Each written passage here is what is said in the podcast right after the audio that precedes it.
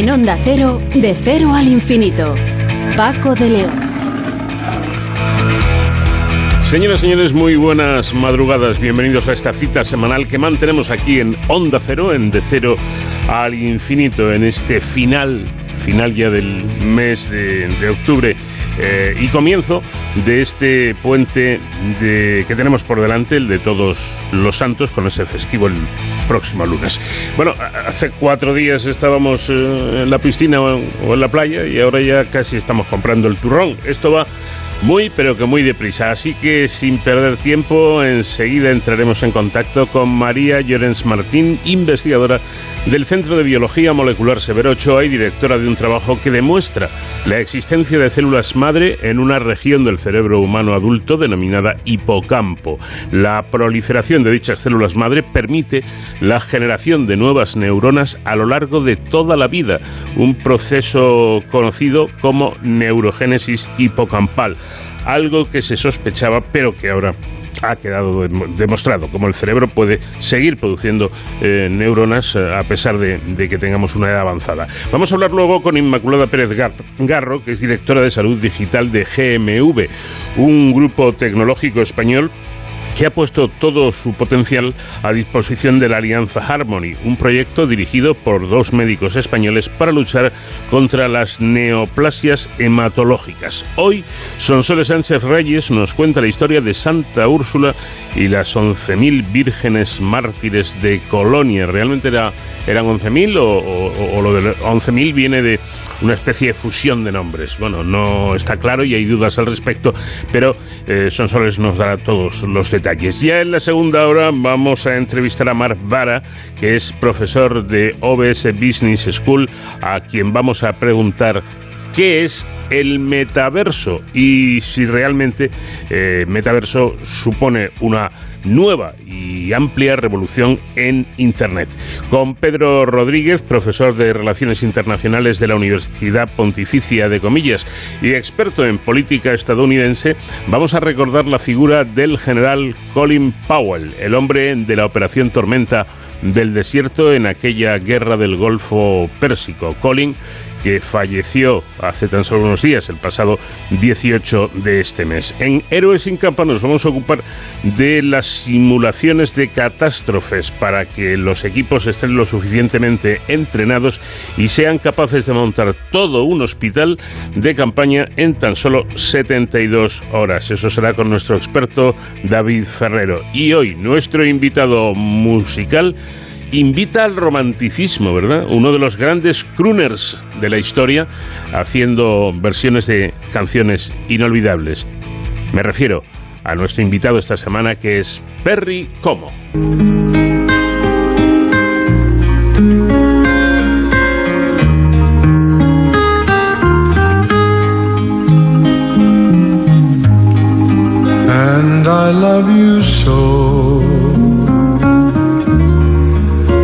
People ask me how,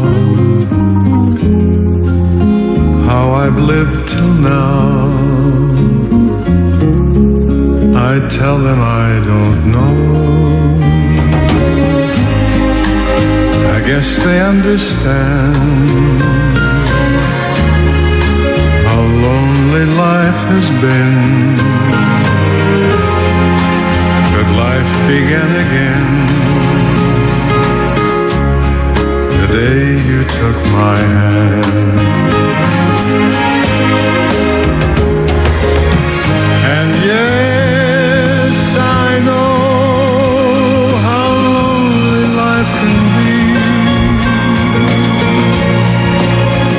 shadows follow me the night won't set me free but I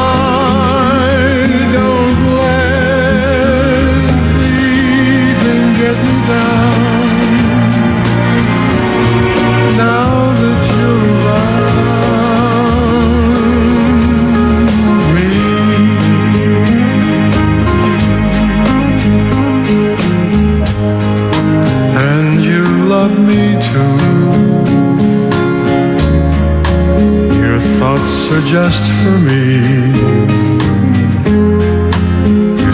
my spirit free. I'm happy that you do. Vamos de cero al infinito en Onda Cero. The book of life is brief. Un equipo internacional liderado por investigadores del Consejo Superior de Investigaciones Científicas ha revelado que las enfermedades neurodegenerativas atacan a las células madre del cerebro humano e impiden la generación de nuevas neuronas. El estudio publicado en la revista Science demuestra, además, la existencia de células madre en una región del cerebro humano adulto denominada hipocampo. La proliferación de dichas células madre permite la generación de nuevas neuronas a lo largo de toda la vida, un proceso conocido como neurogénesis hipocampal adulta. María Llorens Martín es investigadora del Centro de Biología Molecular Severo Ochoa y directora de este estudio. María, ¿qué tal? Muy buenas noches. Hola, buenas noches. Bueno, lo primero que me ha llamado la, la atención a mí es el, el descubrimiento de que el cerebro puede seguir produciendo neuronas toda la vida, incluso en edades avanzadas. Si no me equivoco, esto empezó a sospecharse ya hace unos años, pero mm, yo creo que no estaba demostrado, ¿no? Eh, realmente eh, sí que es cierto ese dogma que conocíamos de que el cerebro no genera nuevas neuronas de manera general. Pero sí que es verdad que hay eh, unas poquitas regiones que son excepciones a esta norma y una de ellas es el hipocampo. Esto en roedores lo sabemos desde los años 60 y en seres humanos a partir del año 1998 fue cuando se eh, publicó el primer estudio que sugería la existencia también de este fenómeno en seres humanos. Sin embargo, la existencia de neurogénesis es verdad que ha sido controvertida a lo largo de toda su historia, puesto que es un hecho que podríamos decir así no es muy intuitivo, ¿no? El pensar cómo es posible que el cerebro, que está contenido dentro de nuestro cráneo, eh, siga pudiendo generar nuevas neuronas que se siguen incorporando al circuito. ¿Y cómo, cómo han logrado ustedes eh, llegar a, a, a ese punto? ¿Cómo, cómo han llegado a lograr el, el descubrimiento? Pues eh, este estudio realmente es un trabajo de muchos, muchos años de nuestro laboratorio que comenzó pues allá por el año 2010 cuando empezamos a, a construir eh, junto con el Banco de Cerebros de la Fundación 100 una colección de, de muestras de cerebro humano que provenían de, de, personas que habían donado su cerebro una vez que, que fallecían y eh, que nosotros las necesitábamos procesadas de una manera muy concreta. No nos valía muestras que estuvieran ya disponibles, sino que tenían que recogerse, por decirlo así, en fresco. Entonces nos ha llevado pues muchísimos años conseguir estas muestras que tuvieran la calidad eh, y las cualidades que nosotros necesitábamos para poder llevar a cabo este estudio, esta visualización de todos los componentes que integran el proceso de neurogénesis adulta. Dice, dice usted que en, en, el cerebro adulto la generación de nuevas neuronas a partir de células madre es posible gracias a la existencia de un nicho celular eh, especializado presente en, en, muy pocas regiones del cerebro, como señalaba, entre ellas el hipocampo, y que posee una compleja estructura formada por células gliales y vasos sanguíneos. Eh, esto quiere decir que esas células madres son las que producen más, más neuronas. Sí, realmente para poder generar una neurona de novo, por decirlo así, es necesario que exista una célula progenitora o célula madre que tiene una capacidad que denominamos pluripotencialidad, es decir, que es, permanece ahí como célula madre, pero puede dividirse y dar lugar a una célula hija que va a ir madurando y convertirse en una neurona. Por lo tanto, el proceso de neurogénesis no podría ser posible sin la existencia de células madres. Estas células madres son eh, casi diría una generalidad durante el desarrollo embrionario y poco a poco van quedando reducidas a unos pocos nichos, eh, en concreto en el cerebro a unos pocos nichos celulares, donde se mantienen ahí de por vida y permiten que bajo la estimulación pertinente se produzca esta división celular y originen estas nuevas neuronas. Por cierto, cuando habla de células gliales, ¿se refiere a astrocitos o otro tipo de células de glía? Eh, en concreto, el nicho neurogénico que forma parte del hipocampo está formado sobre todo por astrocitos y también por células de microglía, que son otro tipo especial de células gliales mucho más pequeñas y que pertenecen, digámoslo así, al sistema inmune. Son las células del sistema inmune que residen dentro de nuestro cerebro y vigilan, eh, pues en primer lugar, que no haya una infección y eh, todo, todo tipo de funciones que desempeñan normalmente las células de vigilancia del sistema inmune y además dentro del sistema nervioso se encargan de eliminar aquellas células que no son funcionales, que no están madurando correctamente o que simplemente se generan en exceso. Y también controlan la manera en la que estas neuronas conectan unas con otras. Mm. Durante los últimos años, con distintas conversaciones que he mantenido con, científicos, con investigadores como, usted, me da la sensación de que la ciencia va descubriendo la gran importancia que tienen estas, por cierto, preciosas células, los astrocitos, que hace unos años pues prácticamente eran consideradas como, como células de, de segunda, ¿no? como unas simples células de sostén. Se está viendo que no es así ni mucho menos. Así es, eh, yo recuerdo cuando estudiaba, eh, las células de glía eran denominadas células acompañantes, ¿no? Y se trataban como tal, como si las únicas funciones importantes las desarrollaran las neuronas. A día de hoy sabemos, para empezar, que estas células madre tienen características muy similares a las células de glía, a los astrocitos, y además los astrocitos no neurogénicos, es decir, el resto de astrocitos que están eh, presentes, son fundamentales en concreto para el proceso de, neurogénesis adulta, pero para otras muchísimas funciones, entre ellas eh, aportar el, aporte energético que necesitan eh, las neuronas para, para, para, llevar a cabo su actividad sináptica, eh, procesos de cicatrización cuando existe algún daño y otro tipo de, de funciones tróficas que son realmente fundamentales para el funcionamiento de nuestro cerebro.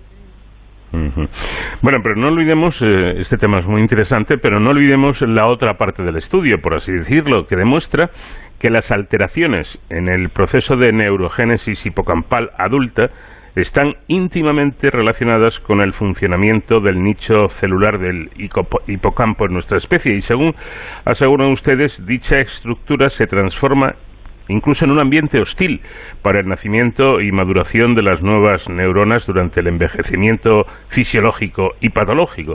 Es decir, que las enfermedades neurodegenerativas matan a estas células madre. Em, yo no sé si son las enfermedades las que las matan o las células mueren a consecuencia del desarrollo de estas enfermedades.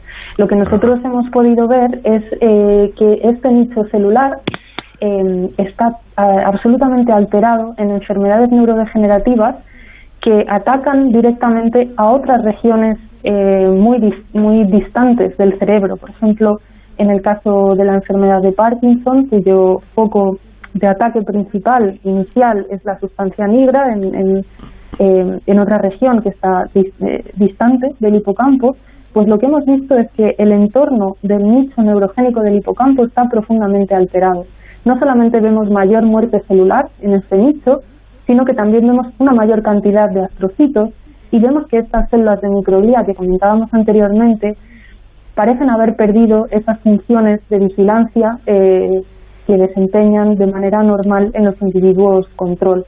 Y como consecuencia de todo esto, las células madre ven alterado su comportamiento, su, su grado de división y finalmente la maduración de las nuevas neuronas como consecuencia de este entorno que se vuelve proinflamatorio, y a eso es a lo que nos referimos cuando lo denominamos hostil, ven alterada su maduración de manera que no son capaces de adquirir una morfología, una forma de sus prolongaciones eh, correcta, ni tampoco pueden expresar marcadores que nos confirman que han adquirido su maduración final.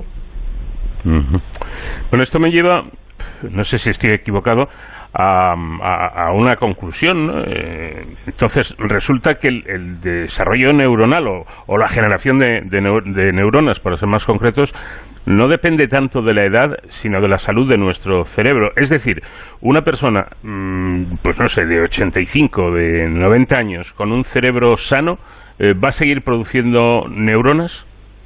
Nosotros lo que hemos encontrado a lo largo de, nuestros estudios es que incluso personas en un estadio mm, el más avanzado en la enfermedad de Alzheimer, que es una enfermedad que ataca al hipocampo directamente y que tienen hasta 97 años de edad, encontramos la presencia de neuronas inmaduras. El hecho de que haya neuronas no nos indica cómo de sanas están las mismas. Por lo tanto, eh, yo creo que algo que sí que hemos aprendido eh, con, este estudio en concreto es que quizás no es tanto cuestión de aumentar el número de neuronas que generamos, sino de conseguir que esas neuronas maduren de una manera adecuada. Por poner un ejemplo, en pacientes con enfermedad eh, con ELA o con enfermedad de Huntington, existe una mayor cantidad de neuronas inmaduras. Pero cuando vamos a mirar de cerca estas neuronas, encontramos que no pueden madurar correctamente, que no adquieren una posición correcta dentro de la capa y eso nos habla de que probablemente no van a adquirir sus funciones de manera correcta. Bueno, pues ya, ya, ya es bastante y me parece muy interesante este nuevo conocimiento, estos descubrimientos. Em, yo no sé si eh, voy a tratar de concretar la pregunta lo máximo posible la edad influye de alguna manera, es decir, aunque se produzcan em, esas, esas eh, neuronas inmaduras, ¿el proceso se ralentizan? ¿No, ¿No madura igual una neurona en una persona de 25 años que en una de 90? Eso todavía no lo sabemos, no es posible con, con la metodología que tenemos actualmente el saber a qué velocidad maduran las neuronas. Lo que sí que sabemos es que eh, a medida que envejecemos, la cantidad de neuronas inmaduras que tenemos es menor. Lo que nosotros hemos encontrado es que el número de células madres no cambia, ni tampoco lo hace su proliferación. Pero probablemente lo que sí que cambie es la supervivencia de, estas células y su manera de madurar. No sé si podemos hablar tanto de velocidad, pero sí de probablemente del resultado final al que estas neuronas llegan. Además, también sabemos que la microglía, durante el envejecimiento fisiológico, va perdiendo algunas de estas funciones de vigilancia. Y eso nos hace pensar que probablemente el proceso de neurogénesis va a ser menos eficiente. Bueno, esto mm, permitiéndome eh, ponerle un poquito de sentido del humor eh, es una mala noticia, ¿no? Porque en, el sentido de que de alguna forma están ustedes diciendo que que la edad también influye en esto, ¿no? Que, en fin, que esto de cumplir años está muy bien, porque si cumplimos años es buena señal, pero en definitiva, bueno, pues eh, supone una serie de problemas eh, prácticamente imposibles de evitar. Bueno, eh, que sean imposibles de evitar, yo no lo sé si tenemos que ser tan pesimistas. Desde luego, a día de hoy no hemos sido capaces todavía de revertir las consecuencias negativas del envejecimiento y que, por otra parte, pues parece lógico pensar que son un poco inevitables. Pero yo sí creo que se están realizando avances en las últimas décadas que nos están dando pistas acerca de cuáles son las cosas eh, o las pautas que tenemos que, conseguir eh, llevar a cabo para que nuestro envejecimiento sea lo más saludable posible y probablemente eso, eh, aunque todavía no tenemos demostración de ello, pero probablemente esto también va a tener un efecto en cómo de, de sana va a ser nuestra neurogénesis. Pues démosle un poquito de tiempo al tiempo, mm, porque todo se andará y es posible que lleguemos a, meta. Y a su vez, eh, María, este descubrimiento eh, supongo que permitirá sentar las bases para, para el futuro desarrollo de, de, lo que estaba usted de alguna forma señalando, ¿no? de, herramientas terapéuticas y de regeneración que frenen el avance de las enfermedades neuro, neurodegenerativas, que en definitiva yo creo que es de lo que se trata. Eh, desde luego, este es el primer paso que yo creo que hay que dar en ese proceso. En primer lugar, tenemos que tener la certeza de que el proceso está alterado en, el cerebro de los pacientes, porque muchas veces trabajamos con modelos animales y solamente tenemos una información parcial, pero esta es la demostración de que el proceso está fallando en el cerebro de los pacientes. Una vez que tenemos identificado este fallo, necesitamos volver atrás de nuevo al laboratorio a trabajar con modelos animales y con modelos celulares para intentar diseñar estrategias que permitirían atacar eh, estos procesos que están fallando. Si lo conseguimos hacer, deberíamos de nuevo, a través de eh, bueno, pues todo el paso por los comités éticos y todas las garantías que es necesario tener, volver de nuevo a los pacientes e intentar ensayar las terapias que parezcan más prometedoras. Por lo tanto, estamos muy al principio del proceso, pero mm. estamos obteniendo respuestas. Em, yo creo que, que, lo suyo, el trabajo que llevan a cabo eh, ustedes, em, tiene muchísimo mérito, ¿no? Porque me da la sensación de que el, cerebro, que es una, una máquina, por así decirlo, em, increíble, eh, prácticamente perfecta, es, es a su vez complicadísimo, ¿no? Es muy complicado y, realmente eh, trabajamos haciendo fotos parciales de, la película, por decirlo así, de manera pues eso, que podemos modificar un gen y, ver qué es lo que ocurre a un modelo animal de la enfermedad. O en este caso podemos observar qué es lo que pasa en pacientes una vez que han fallecido y han donado su cerebro, lo que sería eh, verdaderamente un gran avance sería poder estudiar este proceso de una manera longitudinal mientras las personas todavía están vivas poder estudiar la neurogénesis de una manera no invasiva. Eh, bueno, y la pregunta del millón, jugando un poco la ciencia ficción, o no, no lo sé, ¿se podrán frenar, cree usted, estas patologías algún día hasta llegar a controlarlas o, esto de momento está, está bastante lejos? Yo creo que tenemos que, creer en la ciencia. Eh, lamentablemente con la pandemia que, que estamos todavía sufriendo, ya hemos podido ver eh, de una manera práctica cómo la ciencia funciona y por lo tanto yo creo que tenemos que mantener la calma y el optimismo. Desde luego, por desgracia, no creo que, vayamos a conseguir frenar el avance de las enfermedades neurodegenerativas en el corto plazo, pero bueno, ¿quién iba a decir que un constipado o una gripe iban a no ser una enfermedad mortal eh, hace muchos siglos? Por lo tanto, yo creo que no hay que perder la esperanza, colaborar cada uno en lo que se pueda y seguir trabajando por ello. Bueno, y por último, mientras eh, llega, si es que llega ese, ese deseo de poder controlar, eh, eh, si no curar, por lo menos controlar estas enfermedades que, que van minando nuestro, nuestro cerebro y nuestra capacidad de, acción, de pensamiento, de recuerdo y prácticamente todo, me imagino que la prevención es importante. ¿Hay, ¿Hay modo de, de prevenir o intentar prevenir estas patologías? Pues eh, por desgracia, solamente con la prevención, con, las estrategias preventivas que conocemos actualmente, no es posible eh, frenar el desarrollo de algunas de estas enfermedades, como por ejemplo la ELA o el Huntington, en las cuales pues podemos tener causas claramente genéticas, pero sí que eh, el consenso general en el campo es que mm, mediante un estilo de vida saludable sí que es verdad que podemos quizás ralentizar eh, algunos aspectos del envejecimiento, eh, tanto los que tienen que ver con el cerebro como los que no. Y, quién sabe, tenemos todavía que demostrar que eso es verdaderamente efectivo, pero lo que sabemos al menos en modelos animales es que, es que sí que lo es. Eh, por lo tanto, esto nos hace pensar que podría ocurrir lo mismo en, personas. Mm. Yo, mm, que llevo ya unos cuantos años hablando, hablando con investigadores, jamás he oído decir a un investigador eh, que es suficiente eh, el dinero que tienen para dedicar a investigación. Me imagino que a usted le pasará lo mismo, ¿no?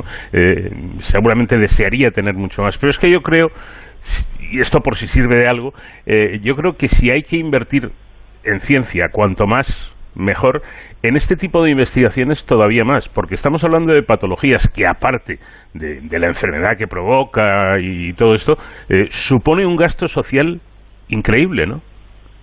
Así es, realmente las enfermedades neurodegenerativas son uno de los grandes retos de salud de, este y, seguramente de los futuros siglos y por lo tanto toda inversión yo creo que se pueda realizar eh, probablemente va a estar bien invertida.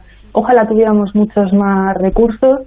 Eh, creo que vamos, quiero pensar que vamos por el buen camino, quiero pensar que los resultados obtenidos, tangibles para toda la humanidad que hemos obtenido en esta pandemia, harán que de alguna manera la ciencia no vuelva a caer en el olvido. Quiero mantener ese optimismo, pero creo que sí que es una labor importante de todos nosotros el recordarlo a la, a la sociedad, a las autoridades, que es necesario seguir invirtiendo en ciencia porque, por desgracia, los resultados no son inmediatos y no se obtienen en unos pocos años como nos gustaría, sino que es necesaria una inversión continuada.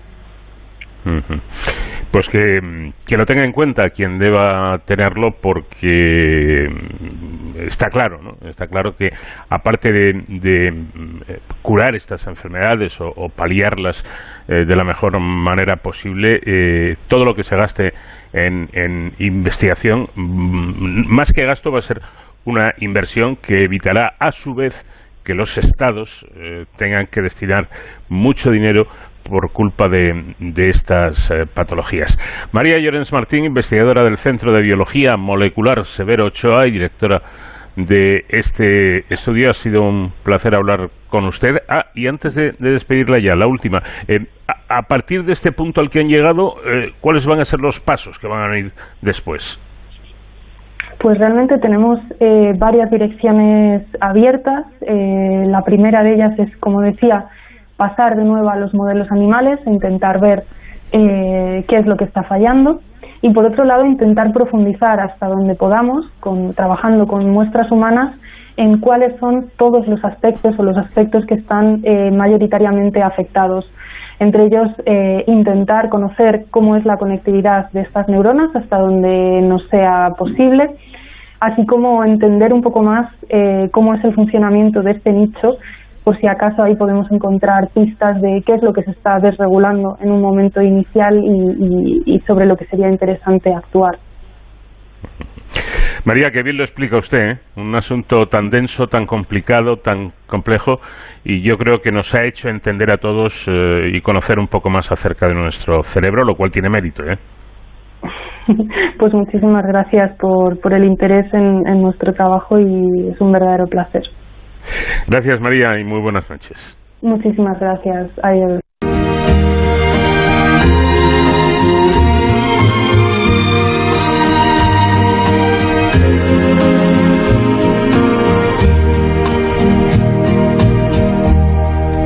Don't look so sad. I know it's over. But life goes on, and this old world will keep on turning. Let's just be glad we had some time to spend together. There's no need to watch the bridges that were burning. Lay your head upon my pillow. Hold your warm and tender body close to mine. Hear the whisper of the raindrops blowing soft across the window. And make believe you love me one more time. For the good times.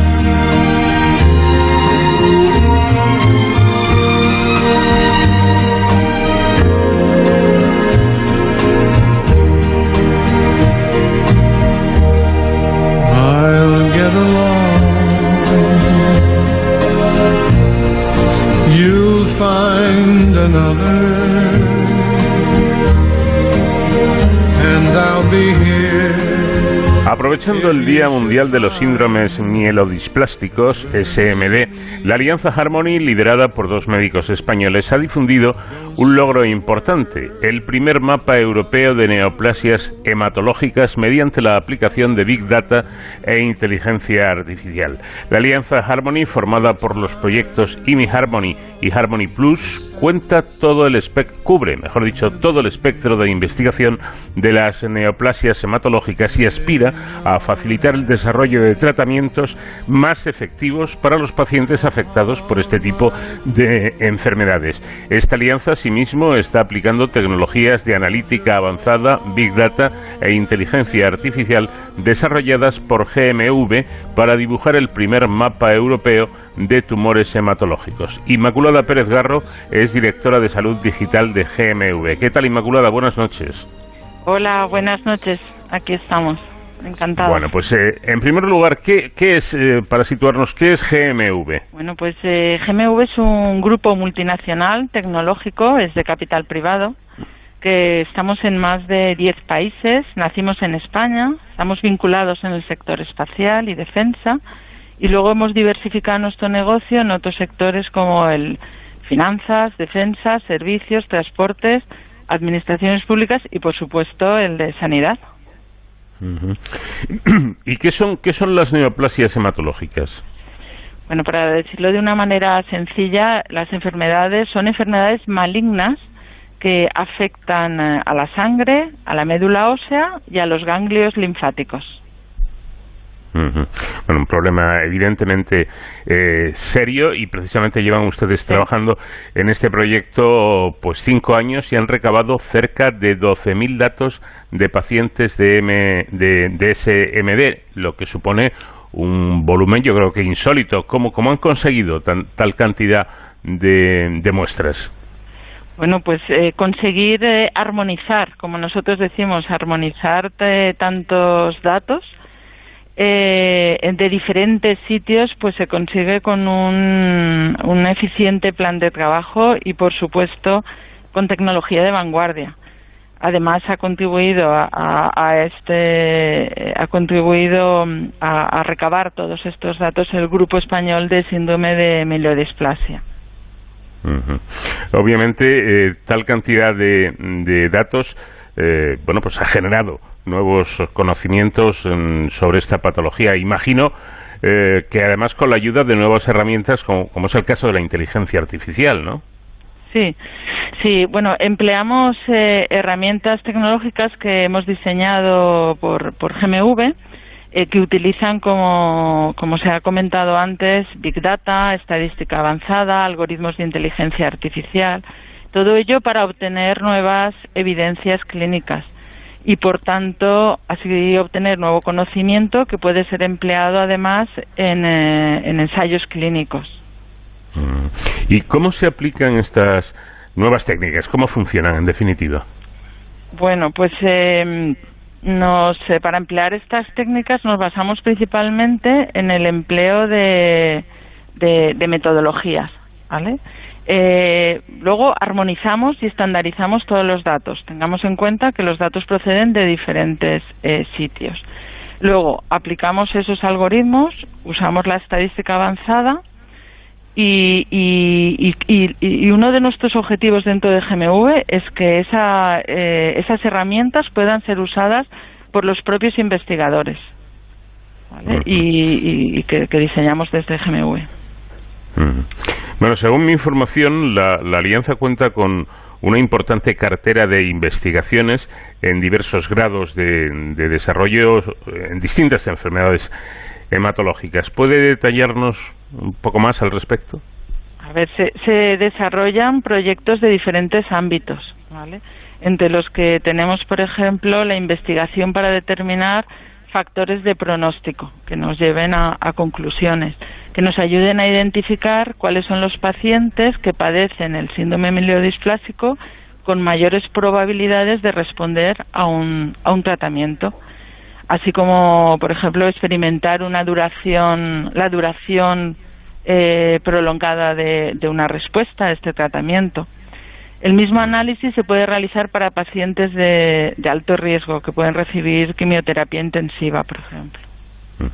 La Alianza Harmony engloba los esfuerzos de investigación de más de 150 expertos en neoplasias hematológicas de más de 80 organizaciones público-privadas y pertenecientes a 18 países europeos. ¿Cómo se coordina un proyecto de esta envergadura? Bueno, por supuesto con metodología y mucha experiencia. Es, es, es complicado, ¿vale? Pero la Alianza Harmony está, está coliderada por, por dos españoles, como, como se ha comentado antes. El doctor Jesús María Hernández, especialista del Servicio de Hematología del Hospital Universitario de Salamanca, y el doctor Guillermo Sanz, que es el jefe de sección de hematología clínica del Hospital Universitario de, de la Fe de Valencia. Mm. esa mm, eh, organización y esa coordinación a la hora, estamos hablando de, de 150 expertos eh, trabajando en 18 países diferentes. Pero este segundo proyecto del que hablábamos parece ser que va más allá. Eh, y que se extiende el ámbito de actuación de la alianza a todas las neoplasias hematológicas y aborda el estudio de aquellas enfermedades de la sangre no incluidas en el proyecto, ¿no es así? Sí, sí, así es. Bueno, en, la, en la primera, el primer proyecto, Harmony, o la primera fase de este proyecto, se han analizado siete enfermedades eh, malignas y se ha ampliado en Harmony Plus a ocho enfermedades malignas más, además de otras enfermedades eh, raras relacionadas con la hematología. Bueno, según informa precisamente uno de los doctores españoles que, que lidera este programa, esta iniciativa facilitará la toma de decisiones a nivel de políticas sanitarias y asistenciales para ofrecer tratamientos más eficaces y seguros. Es decir, Inmaculada, que la importancia social de este trabajo también hay que resaltarla, aparte de la, importancia científica. Sí, hombre, eh, por supuesto. Eh, la capacidad de, analizar tratamientos mucho más eficientes, más personalizados, más precisos, que tengamos más supervivencia, diseñar nuevos ensayos clínicos que reduzcan su coste. Eh, en el proyecto se está diseñando el primer mapa europeo de neoplasias hematológicas aplicando tecnología de vanguardia como es Big Data e inteligencia artificial. Y, por último, ¿cómo han logrado maridar la, obtención de, este volumen de datos? Eh, datos que son muy sensibles eh, con la ley de protección de datos que es bastante severa al respecto. Sí, eh, bueno, cuando se diseñó este proyecto hace ya más de cinco años, se diseñó con, un, con diferentes paquetes de trabajo. En ello contamos con un paquete de trabajo que vela por el cumplimiento de la ley de protección de datos. Además de, del cumplimiento, eh, aplicamos técnicas para la anonimización y reducción del índice de riesgo de, identificación de estos registros sanitarios. Bueno, pues un trabajo muy interesante que puede ayudar, como hemos visto, en, varios frentes ante patologías eh, bastante serias. Inmaculada Pérez Garro, directora de Salud Digital de GMV, gracias por habernos atendido y muy buenas noches. Muy buenas noches. Gracias a vosotros por atendernos.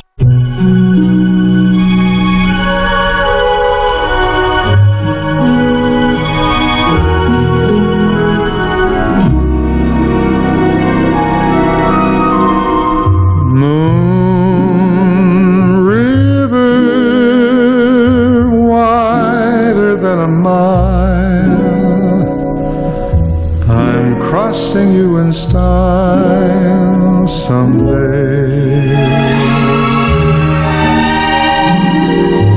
Oh, dream maker, you heartbreaker, wherever you're going, I'm going your way. Two drifters to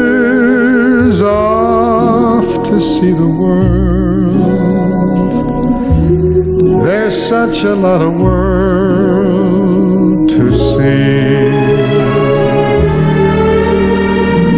We're after the same rainbows end, waiting round the bend friend.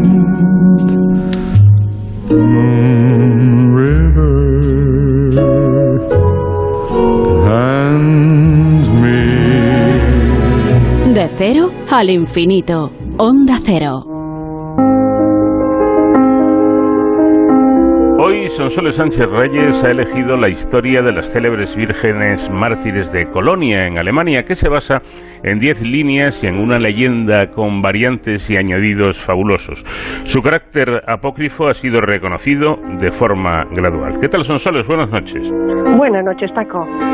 Bueno, la historia está contenida en la inscripción detallada en una roca del coro de la iglesia de Santa Úrsula en Colonia y en detalles de antiguos libros litúrgicos.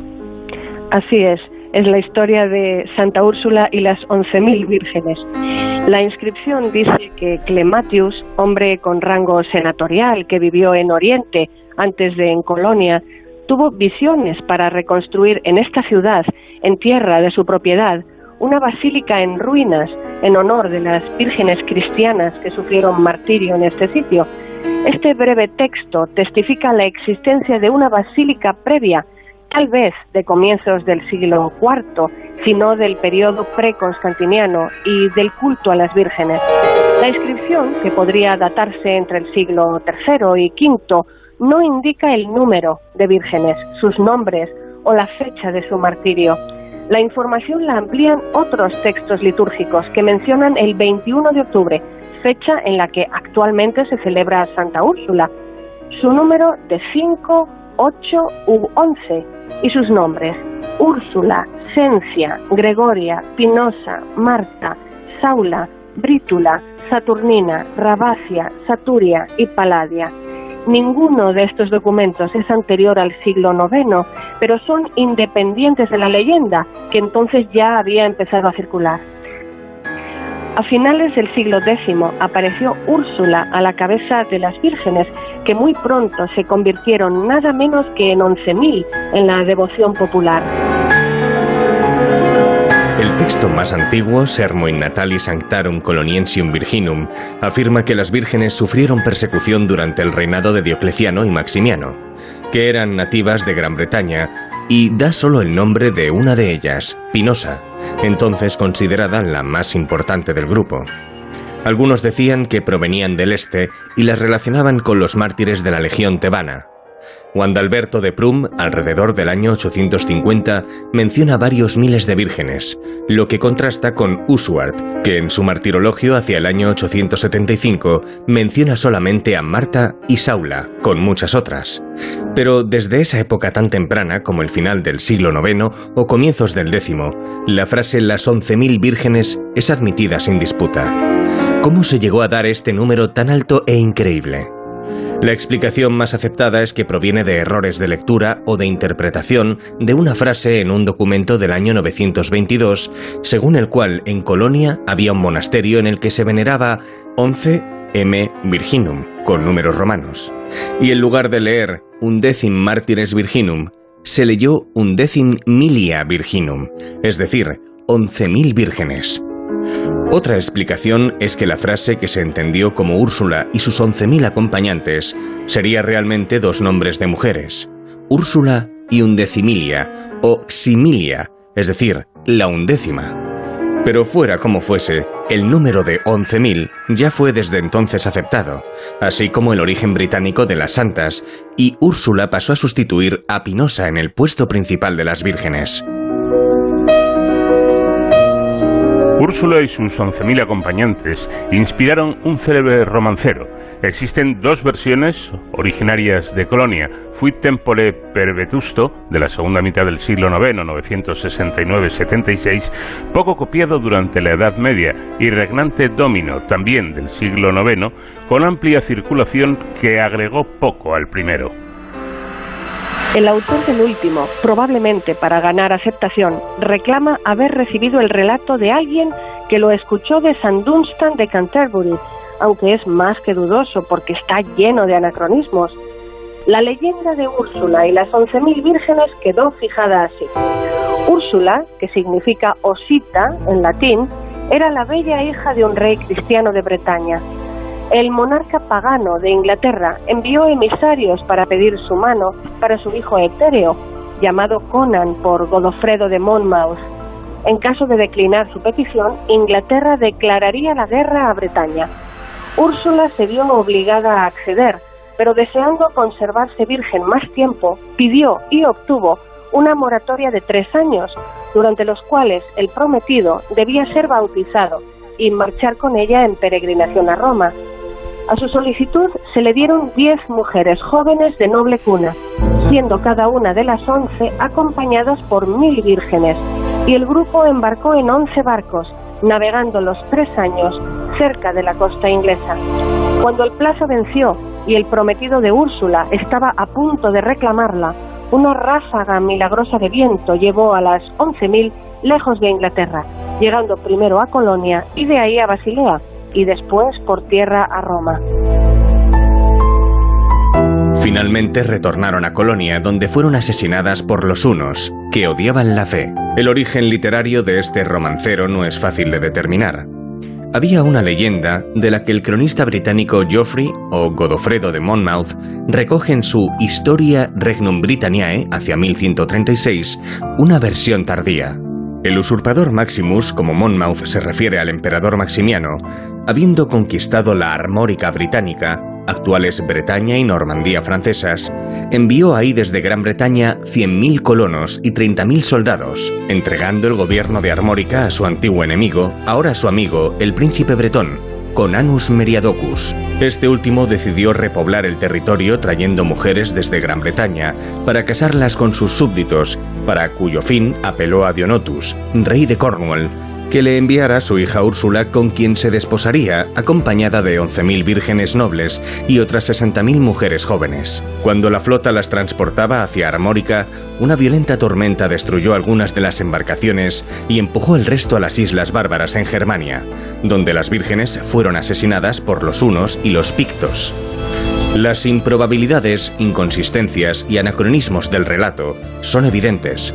Sin embargo, ha sido considerado un resumen de la verdadera historia de las santas mártires. Se conservan el origen británico de las santas y su masacre por los hunos, y el martirio de Santa Úrsula es colocado entre los siglos III y V. Para responder a todos los detalles, dos masacres de vírgenes en Colonia son aceptadas, una en el siglo III y la otra en el V. Las diferentes soluciones se basan en documentos tardíos desfigurados por fábulas.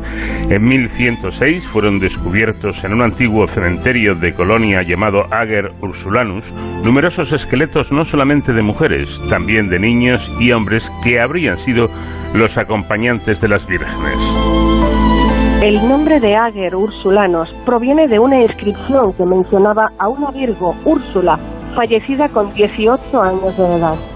Ese descubrimiento hizo que el culto se extendiese y dio origen a leyendas contenidas en los relatos de la visión de Santa Elizabeth de Sonau, 1156-57, y del beato Hermann Joseph de Steinfeld. Las visiones de la monja Hellingfield proporcionan los nombres de gran cantidad de los acompañantes masculinos y femeninos de Úrsula. A pesar de que la historia de estas santas de Colonia es oscura y corta, su culto está muy difundido. Desde el siglo XII, gran cantidad de reliquias fueron enviadas desde Colonia a toda la cristiandad occidental e incluso a la India y a China. La leyenda de las 11.000 vírgenes ha inspirado numerosas obras de arte. Las más famosas, las pinturas de los viejos maestros de Colonia, las de Memlin en Brujas y las de Carpaccio en Venecia. La Orden de las Ursulinas, fundada en 1535 por Santa Ángela de Medici, dedicada a la educación de las jóvenes, ha llevado a través del mundo la devoción a Santa Úrsula. En una versión de la leyenda, el Papa británico ciriaco abdica para seguir a las vírgenes, y se explica que si dicho Papa no aparece en las nóminas pontificiales, es porque los cardenales, disgustados con su proceder, borraron todo registro de él. El Papa Ciriaco, dos cardenales y cuatro obispos que salieron a recibir a las vírgenes a su llegada a Roma, las acompañarían hasta Colonia, así como Santa Gerásima, reina de Sicilia, y tía materna de Úrsula, que se uniría al grupo junto con sus hijas Babila, Juliana, Victoria y Aurea, como relata Jacopo da Barazze en su Leyenda Dorada, hacia 1264. Otra versión recoge que en Colonia un ángel anunció a la santa que en Roma sería martirizada junto con las vírgenes que la acompañaban. En Basilea el Papa Ciriaco también tuvo la revelación de que encontraría el martirio junto a Santa Úrsula. Una vez en Roma, dos generales del ejército, Máximo y Africano, Preocupados por la devoción que despertaba la, comitiva de Santa Úrsula, ordenaron matarlos. Avisaron al jefe de los hunos de que volverían a Colonia, de regreso a, a Bretaña. Así, a su llegada, toda la comitiva fue asesinada. El rey de los hunos, enamorado de Santa Úrsula, ofreció perdonarle la vida si aceptaba casarse con él. Al rechazarle la santa, le clavó una flecha en el corazón. Las vírgenes fueron enterradas en el lugar del martirio, el Ager Ursulanus. Este se convirtió en el principal foco de difusión del culto a Santa Úrsula y las 11.000 vírgenes por Europa. La cantidad de vírgenes martirizadas permitía una dispersión de reliquias sin precedentes. Sin embargo, el excesivamente elevado número, la carencia de historicidad del relato y la imposibilidad de determinar la fecha de la matanza se volvió en contra del culto a Santa Úrsula, decayendo a partir del siglo XVI. Como atributos, Santa Úrsula porta una flecha, una corona y la palma del martirio. Los ciclos iconográficos de la vida de Santa Úrsula datan principalmente de los siglos XIV y XV, siendo los dos más importantes el que decora el relicario de Santa Úrsula, obra de Hans Memling en 1489, en el Hospital de San Juan, en Brujas, Bélgica, y el realizado entre 1490 y 1496 por Vittore Carpaccio para la Escuela di Sant'Orsola, cofradía fundada en 1300, hoy en la Galería de la Academia de Venecia. La gran devoción que en los siglos XV y XVI suscitó la leyenda de Santa Úrsula y las 11.000 vírgenes martirizadas en Colonia determinó la importación de muchos bustos relicarios en torno a los años 1520-30 como donaciones a distintas iglesias españolas de personajes del séquito de Carlos V, especialmente de quienes le acompañaron en el viaje europeo de su coronación como emperador en 1520. Bueno, pues hasta aquí la historia curiosa que nos ha traído hoy Sonsoles Sánchez Reyes, la historia en definitiva de Santa Úrsula y sus acompañantes, aquellas 11.000 vírgenes. Gracias Sonsoles y hasta la próxima semana. Gracias a ti Paco, hasta la próxima semana, un abrazo. De cero al infinito.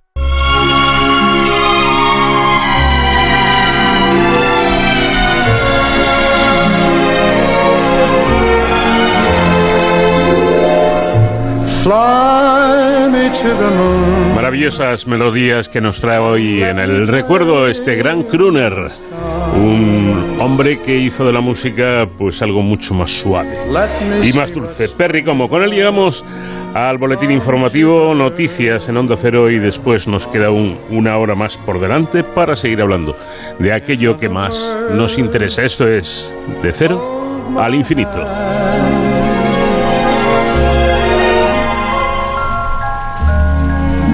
Other words, darling, kiss me.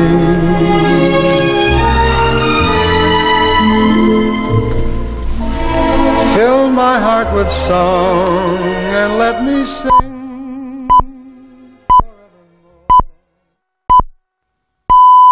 Son las 5, las 4 en Canarias. Noticias en Onda Cero.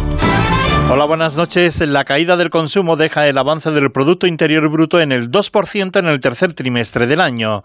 La recaída del consumo de las familias ha lastrado el crecimiento económico, Patricia Gijón. La recuperación pierde fuelle y aleja las previsiones más optimistas del Gobierno. Estadística avanza que en el tercer trimestre la economía creció un 2%, pero se esperaba un 3%, un rebote en cualquier caso mayor por el levantamiento entonces de las restricciones y la vuelta a la seminormalidad.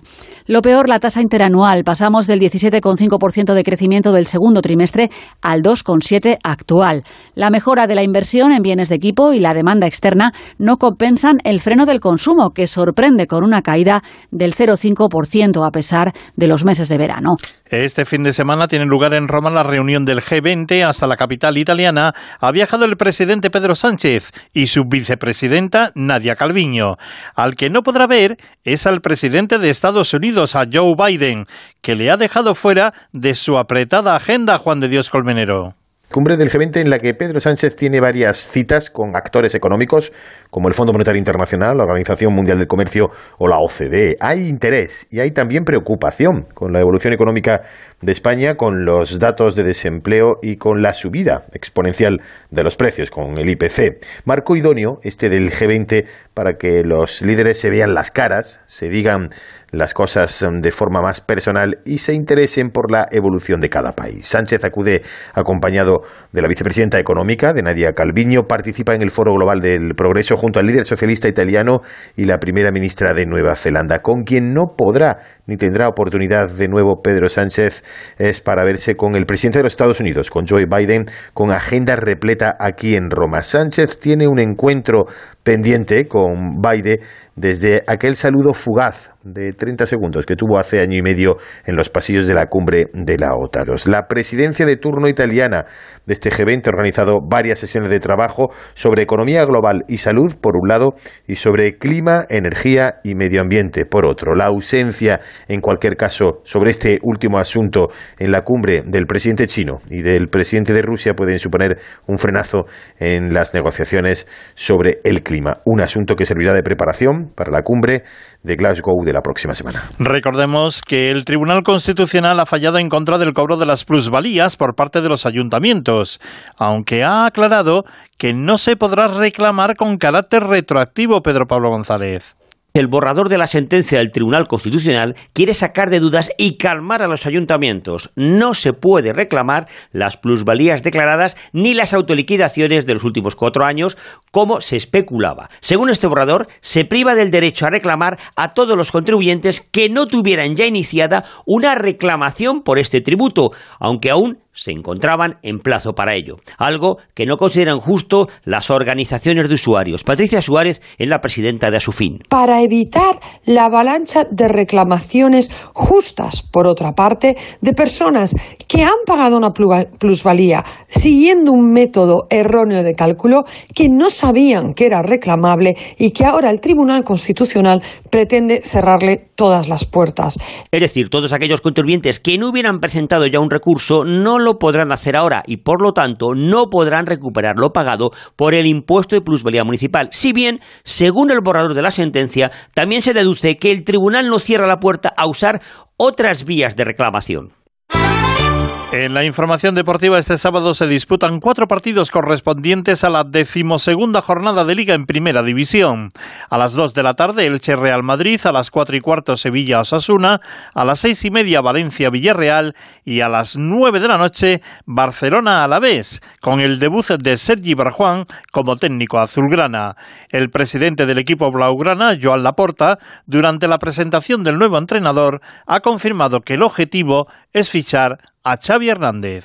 Yo siempre lo he dicho, que algún día Xavi Hernández entrenará al Barça. Se lo he dicho a, él en muchas ocasiones, y no ahora, sino hace tiempo, porque es una persona que vive para el fútbol, que le encanta el fútbol, que es del Barça, que además, bueno, lo tiene como un objetivo prioritario en su vida. Me fío de las personas que tengo alrededor, que siguen la evolución de Xavi, también de otros entrenadores, para ver si son los adecuados para este equipo del Barça, ¿no? Tengo una relación personal muy buena con él, tiene un entorno magnífico y es una persona que, bueno, que ya, ya veremos, ya veremos cómo, cómo evoluciona todo. Las noticias vuelven a las 6 cuando sean las 5 en Canarias y siempre actualizadas en nuestra página ondacero.es. Síguenos por internet en ondacero.es.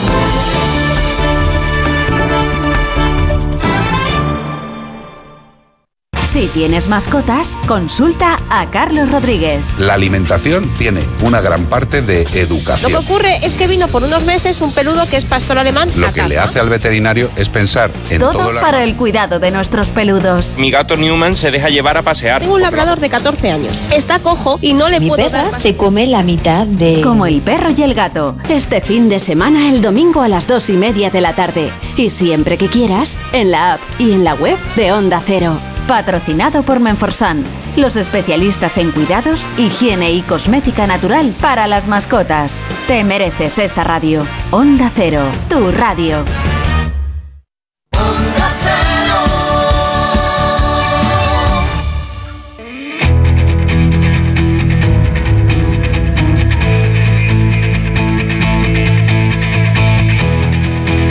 En Onda Cero, de cero al infinito. Paco de León. Cita semanal en la sintonía de Onda Cero en este programa en el que cada siete días nos proponemos hablar de los asuntos que más nos interesan. Esta segunda hora de programa la, vamos a abrir eh, conociendo eh, el punto de vista de Mark Vara, que, nos, eh, que es profesor de OBS Business School y a quien vamos a preguntar qué es el metaverso. Es posible que hayan oído ya este término, que hayan oído hablar de esta cuestión, pero realmente sabemos lo que es esto. Eh, realmente va a suponer una revelación en Internet. Pedro Rodríguez es profesor de Relaciones Internacionales de la Universidad Pontificia de Comillas y es también experto en política estadounidense. ¿Y quién mejor que él para que nos haga recordar la figura del general cuatro estrellas? Eh?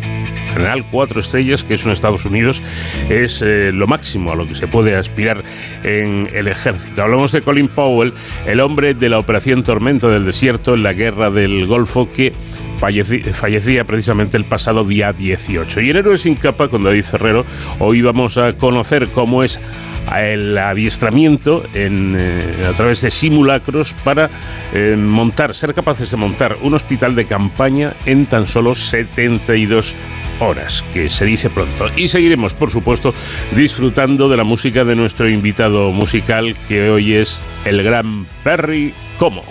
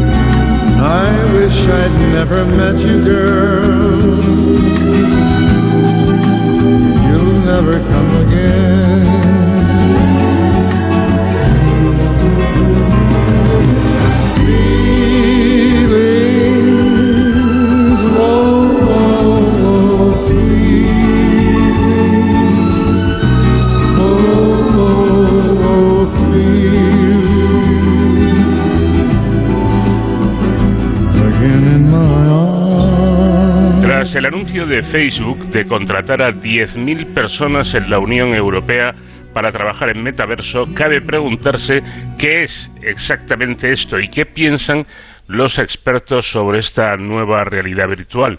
Lo cierto es que las opiniones son, son dispares y el tiempo dirá quién tenía o no razón.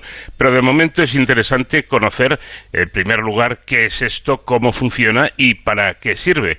Algo que, mm, bueno, que muchos expertos consideran un avance que será, que cambiará directamente eh, el sentido y sobre todo la manera de trabajar de muchas empresas. Vamos a hablar de todo esto con Mark Vara, que es profesor de OBS Business School. ¿Qué tal, Mark? Buenas noches.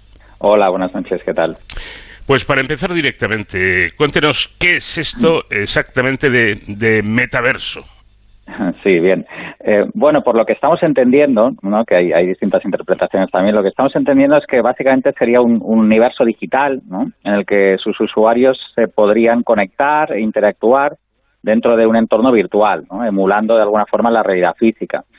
Eh, significa hacer realidad el acrónimo digital, que es physical y digital, ¿no? donde personas físicas de cualquier lugar del planeta pues pueden interactuar en espacios 100% virtuales, ¿no? que intentan reproducir el, espacio físico. Claro, esto ya nos suena a espacios como puede haber en los videojuegos, ¿no? con gráficos realistas en 3D. Sé que el concepto podría parecer una versión mejorada de la realidad virtual actual, que ya está en desarrollo y, como decía, en el mundo de los videojuegos. Lo que pasa que eh, en los anuncios de Facebook ya vemos que van más allá, ¿no? Eh, entienden esto como una evolución del propio concepto de Internet. Eh, si de alguna forma antes eh, nos conectábamos a Internet o nos estamos conectando a Internet con, desde una pantalla táctil, desde nuestros ordenadores, pues ¿por qué no pensar en otro tipo de interfaz, ¿no? donde podamos estar más inmersos en ese mundo virtual? ¿no? Eh, esto es lo que, lo que se está planteando. Mm. Eh, bueno, exactamente para, para qué serviría Mm. este, este invento, esta nueva realidad virtual. Claro. Eh, bueno, como, como decía, ¿no? Sería un poco el concepto de la próxima generación de Internet y, y Facebook literalmente se, se, eh, se posiciona como es el siguiente capítulo de Facebook como empresa. ¿sí?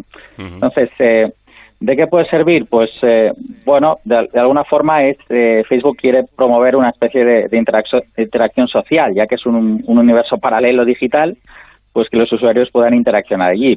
Eh, de mil maneras, pueden jugar, trabajar o crear o compartir experiencias con amigos. Y, como lo estamos haciendo en Internet hoy en día, pero también podrán hacer, claro, más, más cosas, ¿no? Eh, se supone que cada uno tendríamos un avatar y objetos digitales allí dentro de, este eh, universo paralelo. Entonces, claro, las posibilidades son infinitas desde el momento en que es un universo paralelo donde puedes hasta crear una nueva economía, ¿no? Puedes tener propiedades allí o puedes tener espacios eh, colaborativos. Algunas empresas eh, ya se están posicionando también para que sea el, el propio Facebook a través de Oculus ¿no? y de esta plataforma de videojuegos, pues tienen entornos donde tú puedes entrar interaccionar con otros usuarios eh, con una pizarra eh, y crear experiencias 3D eh, en el entorno empresarial también, en temas de diseño, temas de cualquier trabajo colaborativo que visualmente pues se pueda se pueda representar allí dentro. Es decir, que eh, con, con este invento, eh, personas en un lugar físico y en distintos puntos del mundo podrían interactuar y esto serviría tanto para, para el ocio como claro. eh, en el caso de los videojuegos como para el trabajo ¿no? de, de- de empresas que trabajaran así. Mm, Sí, exactamente, ¿no? Eh, eh, eh, obvio que la tecnología está incipiente y ya tenemos eh, muchos aparatos, muchos sensores que, que ya empiezan a emular este tipo de experiencias. En videojuegos está, como decía, pues bastante avanzado, pero la tecnología no está ahí todavía para que realmente sea una experiencia inmersiva y que sea muy fácil para el usuario, ¿no? Y muy agradable, ¿no? Mm, el término en sí no es nuevo, claro, ya hace décadas que nos estamos imaginando en realidades virtuales, ¿no? Y el- eh, de hecho el entusiasmo por estos mundos digitales o realidad virtual, realidad aumentada, va apareciendo cada pocos años y por lo general luego desaparece al tener los usuarios una experiencia un poco frustrante con la tecnología disponible en aquel momento. ¿m? Eh, por tanto, hay que ser cauteloso en, en los tiempos y, en pensar que si se va muy rápido, pues empezamos a probar una tecnología, no nos gusta, nos parece complicada, nos parece insegura y que tenemos mm, ahora más fácil una pantallita de un móvil, pues no la usaremos. Por lo tanto, hay que vencer también esa facilidad de uso. Mm. Me da a mí la sensación, Marc, que- que parece evidente que la traducción simultánea eh, y además en tiempo Mm. real eh, es completamente necesaria y además me temo que en este caso no se podría hacer a través eh, de, de traductores. ¿Cómo, ¿Cómo se haría? Claro, mm, hay quien dice, bueno, en el momento en que estamos eh, distintos eh, actores, distintos eh, integrantes de este universo en un espacio común, obviamente podrá ser de cualquier parte del planeta, y queremos interaccionar como haríamos en el mundo físico, pues la barrera puede ser un idioma, la barrera del idioma puede estar ahí como podemos tener obviamente en el mundo físico. Obvio que probablemente pues eh, idiomas como el inglés pues todavía serán más necesarios allí dentro, ¿no? Pero sí que es verdad que el- será clave el, esta real time eh, translation, ¿no? Una, una traducción simultánea y el procesado de, del lenguaje natural, que son tecnologías que están muy avanzadas ya y que se entiende que en, en paralelo se irán desarrollando y que por lo tanto la traducción simultánea de las conversaciones y interacción humana en ese espacio pues será muy fluida y no, no tendremos por qué usar un idioma distinto al nuestro. ¿no? Pero, insisto, se haría con traductores Mm. porque esto, esto significa que hay que eh, escuchar primero la, respuesta. Mm. eh, hombre, el traductor simultáneo, que son muy buenos, lo hacen prácticamente a la vez, pero siempre hay Mm. un poco de desfase ahí, ¿no?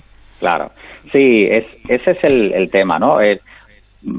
Puede ser un traductor muy bueno, y, pero tiene que habilitar un- una traducción simultánea eh, en tiempo real sin prácticamente ningún retardo.